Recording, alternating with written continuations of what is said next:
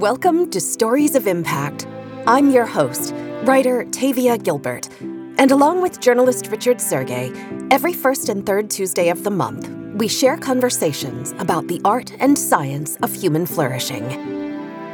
In our last episodes before the holidays, we met two researchers, Dr. Emiliana Simon Thomas and Dr. Timothy Lomas, who shared their research on human flourishing each touched on the importance of human connection and relationship as an antidote to loneliness. In our first episode of this new year, we continue that conversation, this time by exploring the unique role of chaplains and how their purpose is to keep the people they serve from going through painful times alone. If you're like me, the first thing you think when you hear the word chaplain is that it's synonymous with pastor or minister that chaplains are a spiritual guide associated with a particular religious faith. But as we'll learn today, the history of the chaplaincy, the role of modern chaplains, these are more nuanced than you might imagine. In fact, chaplains are found in some pretty surprising places, including seaports. Chaplains talk about coming alongside, especially the port chaplains. I think it's a, a metaphor related to water and the sea. But good chaplains come alongside. They approach with care. The chaplain can always be sent away. There's no one who's ever required to see a chaplain. And most of what they do is listen. They ask some questions, they bear witness, they hear, they see, and they support people where they are in the mess of our lives. Dr. Wendy Cadge is the Barbara Mandell Professor of Humanistic Social Sciences at Brandeis University and the founder of the Chaplaincy Innovation Lab, which supports, educates, and expands the vision of chaplains everywhere. When most of us think about chaplains, our understanding is largely informed by the past. She says, The term itself, chaplain, is historical. It's absolutely Christian infused. Chaplains were historically white Christian men. However, Dr. Cadge adds, not only are more women and more people of color than ever serving as chaplains, they now include people from all racial, religious backgrounds. In general, in the United States, people think about religion as being institutional and spirituality as being more about how people find meaning and purpose. Not much of what chaplains do is religious with a traditional kind of flavor, with a capital R it tends to be more about questions of meaning and purpose. And to me, what chaplains do that's unique, what's their special sauce, is being able to engage with people around those questions of meaning and purpose. So, very rarely are chaplains proscriptive. They're there to listen and support and to, to partner, to be alongside someone as they make or figure out how to make decisions or move forward in the midst of whatever their current life situations are. So, to me, good chaplains are good listeners. They are aware of the places where people get stuck, and they have a knack for asking good open ended questions to help lead people through things.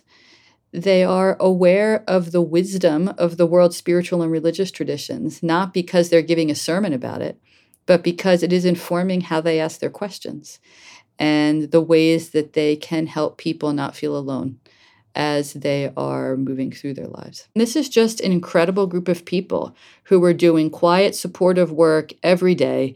They're not in this to preach or to have big steeple churches or to gain status or prestige or pay. They're in this because they see it making a difference in, in the day to day. Dr. Cadge became interested in chaplaincy when she was studying Theravada Buddhism in the United States during her dissertation project at Princeton. A monk at a Thai temple where she was studying fell ill, and spending time with him in the hospital led her to think about how he was moving through his life and about religion and spirituality and healthcare. That, in turn, led her to consider the role of chaplains particularly because she was interested in exploring religion outside of traditional organizations. You know, most people who want to understand religion look at congregations. That's an important part of the story, but not all of the story. And chaplains have always done their work outside of congregations in the military, in prisons, higher education, healthcare. And I was curious what the role is. What does it mean to be a person of faith doing professional work with people from a broad range of backgrounds in a broad range of institutions? And I thought that would be a helpful angle into the work. As I learned more about chaplains, and especially as we're watching contemporary American religion change with fewer and fewer people involved with local congregations, I realized that these are some of the only people that many of us meet who have professional religious education. And I wanted to know more about that as part of understanding the broader landscape in the United States. Her interest in non congregation centered spiritual leadership has led Dr. Cadge to connect with thousands of people in a formal study of the role of chaplains in American life.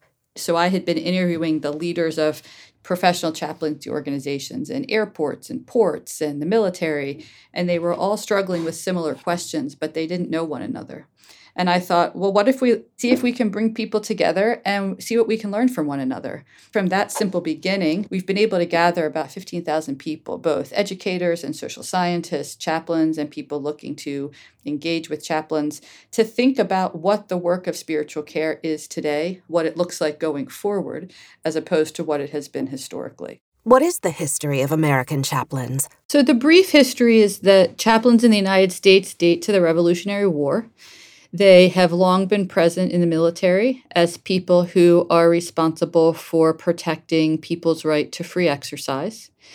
We think they have long histories in hospitals, especially because many hospitals were founded by religious organizations. But in the 1920s and 30s, that began to change somewhat in terms of the training and preparation of chaplains, as well as shifting from serving just their own, people of their own religious background, to serving others.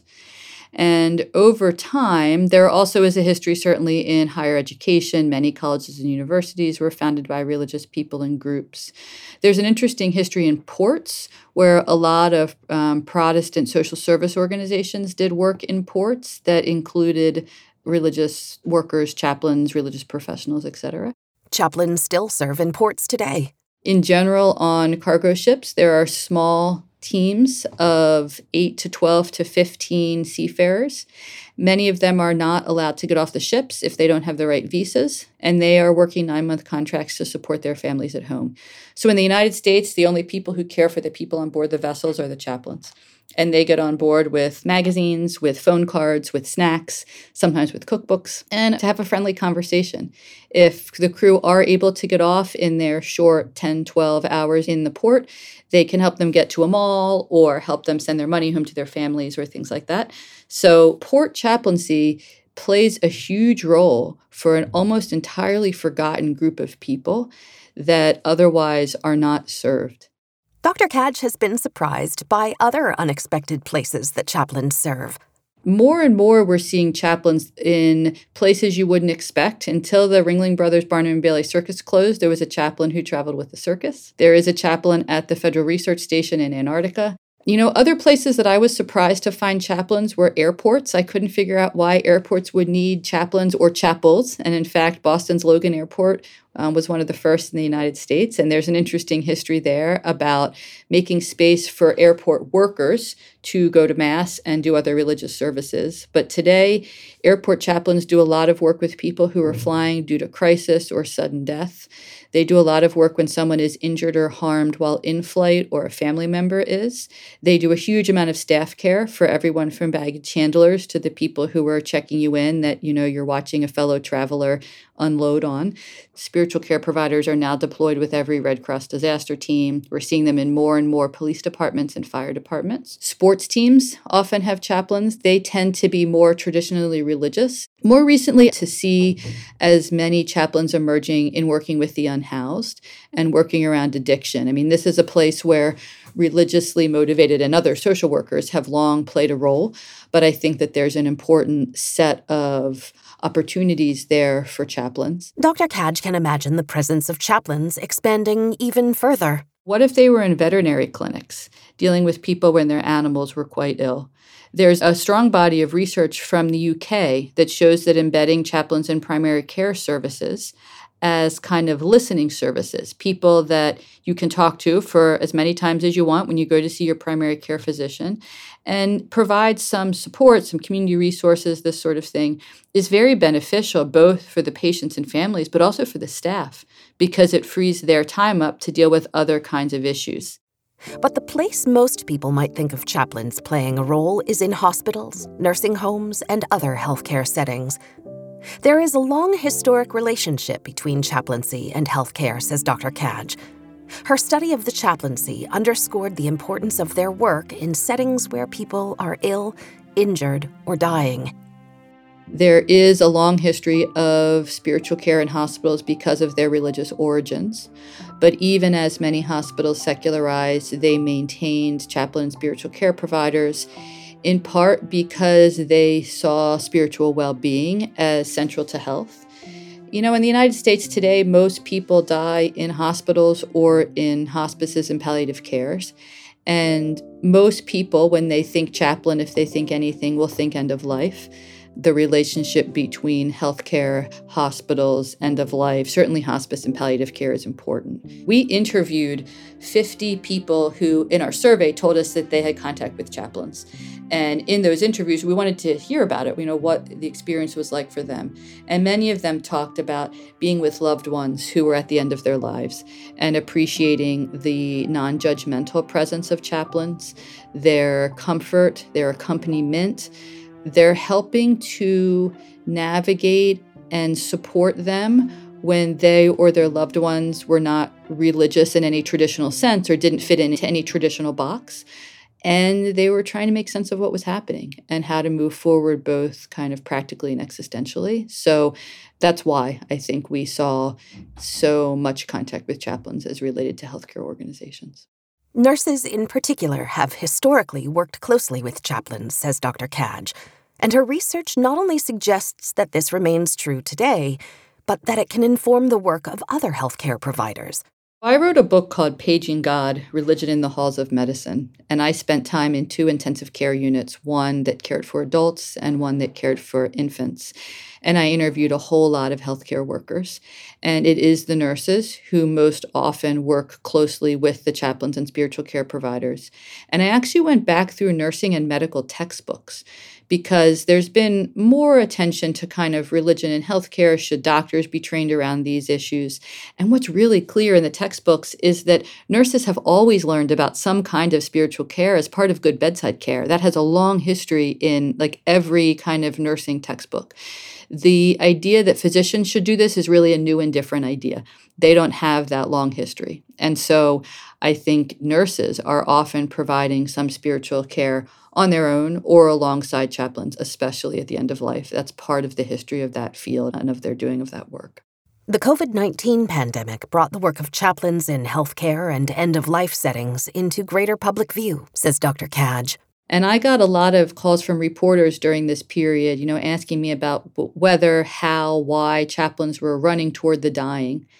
And I would repeatedly say a few things. One, chaplains don't run. They walk, maybe urgently, but they don't run. That's not part of being a supportive presence and coming alongside. Second, I would say chaplains have always been there and they've always been doing this work, but the light wasn't turned so that they could be seen. And that's okay. But that as chaplains work across the nation's healthcare organizations, I mean, there are more than two thirds of American hospitals, hospices, palliative cares, they've long been doing this work quietly and on the edge. And so I think that COVID brought the public's attention and awareness to the work that this group of people were doing. And especially as we were not able to be with our loved ones in hospitals, the chaplains did much more staff care they also did a lot more kind of mediating between people who are hospitalized and those who were not with iPads and phones and other ways to try to help connections. So I think that COVID raised the awareness of chaplaincy and spiritual care in the public understanding.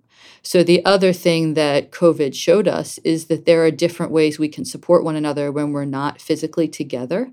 And that really opens a lot of possibilities for the work of spiritual care and chaplaincy in places where that kind of being together isn't possible because of geography or distance or age or any number of things. So I think it made a difference in public awareness, in the opportunities for different ways of providing spiritual care. and in also in chaplains looking to one another for support. Despite the importance of chaplains' work, especially at the end of life, there are existential questions about the chaplaincy. Even though chaplains are not necessarily Christian, they may still primarily be thought of as aligning with the Christian church, and the number of Christians has been steadily falling since the 1990s. If recent trends persist, less than 50% of the American population will identify as Christian by the year 2070, according to the Pew Research Center.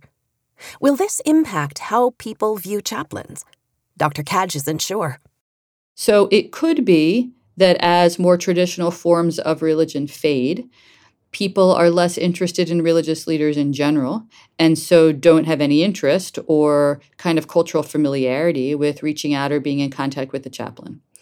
It could alternately be that as fewer people have local religious leaders and they're in a hospital emergency room or in a disaster setting and they're looking for support with life's kind of big questions of meaning and purpose, the only sort of religiously trained person they may have access to is a chaplain. And part of what we're trying to understand is what's actually happening and whether the opportunities, the need for chaplains, the places and ways they do their work expands in the future because of a gap left by the declines in traditional religious life, or whether it declines along with traditional religious life is an open question. In the United States, says Dr. Cadge, anyone can become a chaplain, which obviously broadens the professional opportunity to do this work. In reality, in the United States, we have a free market, an open market for religious identity and practice, and anyone can decide that they're a chaplain. However, some American industries still limit who can be a professional chaplain, and that can be problematic, says Dr. Cadge. You are not currently allowed to work in a federal chaplaincy position, that's in the military, the Veterans Administration, or prisons without the endorsement of a religious organization, which is complicated. And so, if you don't fit into one of the military's 23 or 25, I can't remember, religious groups that they recognize and allow to endorse, it's not possible to become a military chaplain. And that concerns me. It concerns me because with 30% of our young people not affiliated, and many of those young people enlisting and going into the military, I worry about them not having a spiritual or existential guide that has experiences similar to theirs. That is not to say that Christian chaplains can't serve the unaffiliated. I'm not saying that at all.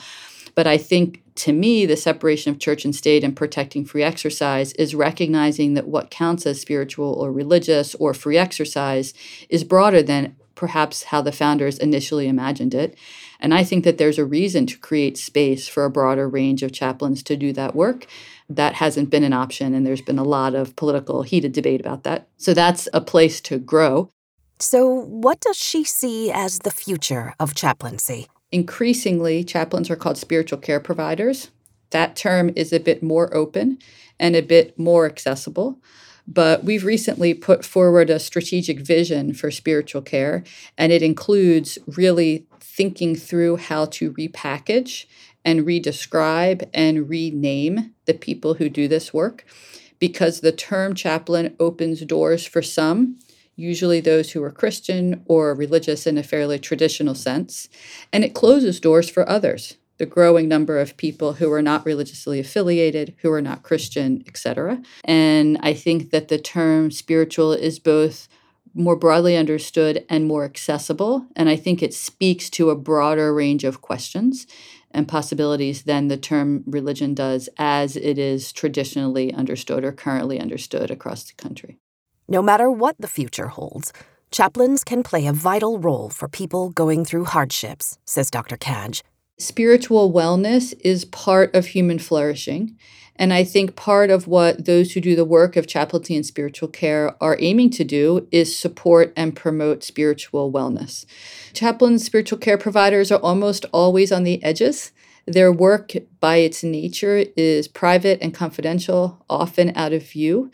So it's easy to overlook them. And I think they play really important roles in this promotion of spiritual wellness and human flourishing. I think we need to figure out how to think about spiritual wellness and how to allow, enable, support a broad range of people, not just those with the category or label or title chaplain, to provide it. Because I think our world is is broken and troubled and beautiful. And if there are ways that we can all provide some very basic, gentle spiritual care to one another, we can start moving in the right direction. So I'm encouraging chaplains to collaborate widely to think about how to help their colleagues who are not chaplains do some very basic listening and spiritual care. And I think, you know, as we think about responding to loneliness and visioning forward with hope, we need to think about what the role is of spiritual care and spiritual wellness in that and how to bring those skills and people and attention and questions to some of the most difficult social problems today. What I like to say is that none of this work matters if at the end of the day it's not reducing suffering. And there are places where it's not doing that and you know we can pack up and go home. But we're invested in places where we see potential to reduce suffering. And that's what gets us up in the morning and keeps us doing this work with so many, I mean thousands and thousands of chaplains across the country and around the world.